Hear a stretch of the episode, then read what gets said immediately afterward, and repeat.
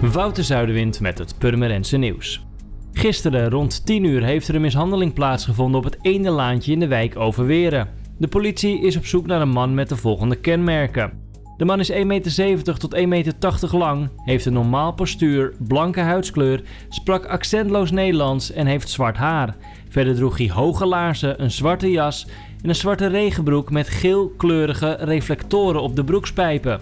Vooral dat laatste is opvallend. Bent u of kent u de omschreven persoon of heeft u iets gezien? Neem dan telefonisch contact op met de politie Purmerend op 0900 8844. Voorzien van spandoeken kwamen zo'n 250 bezoekers af op de eerste informatieavond over de komst van een woonvoorziening voor mensen met complexe problemen op het Ouwlandsdijkje.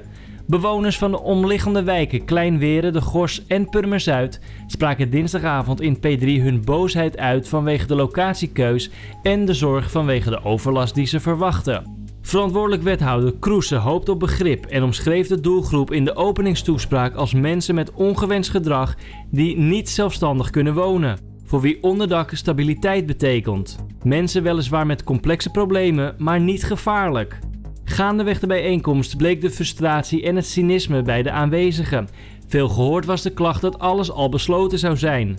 Op 5 februari wordt het voorstel behandeld in de commissie Samenleving en op 27 februari spreekt de Raad zich definitief uit.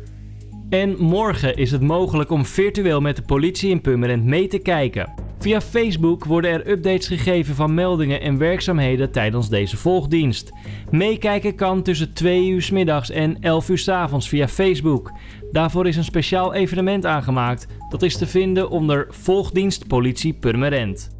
Voor meer nieuws, kijk of luister je natuurlijk naar RTV Purmerend, volg je onze socials of ga je naar rtvpurmerend.nl.